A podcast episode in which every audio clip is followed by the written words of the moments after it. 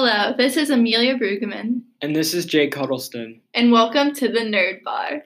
Today, we will be discussing the role Latin roots play in modern day medicine. As we all know, many medical terms are derived from the Latin language. In this segment, we'll be discussing Ovid, who was a great Roman poet during the reign of Augustus. In his chapter titled Love Hurts, Ovid discusses several body parts while addressing Apollo's infatuation with Daphne. In the text, Apollo goes in depth about several parts of Daphne's body. Ovid writes, Sic pectore toto uritur, meaning he is being burned in his whole chest. In English, the word pectore translates to pectoral, denoting to the chest region.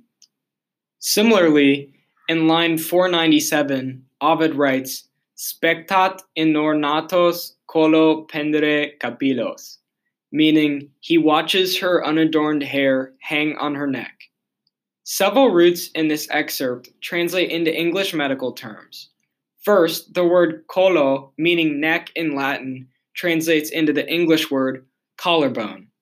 Second, the word capillos, meaning hair in Latin, which aligns with the medical term capillaries, or small, thin blood vessels. The corresponding Latin translations for the words hands and feet, or manus and pedis, form the modern day English terms manicure and pedicure.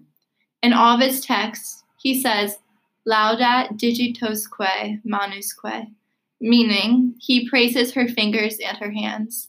The Latin word digitos refers to the fingers, and our modern application of this body part references counting on your fingers.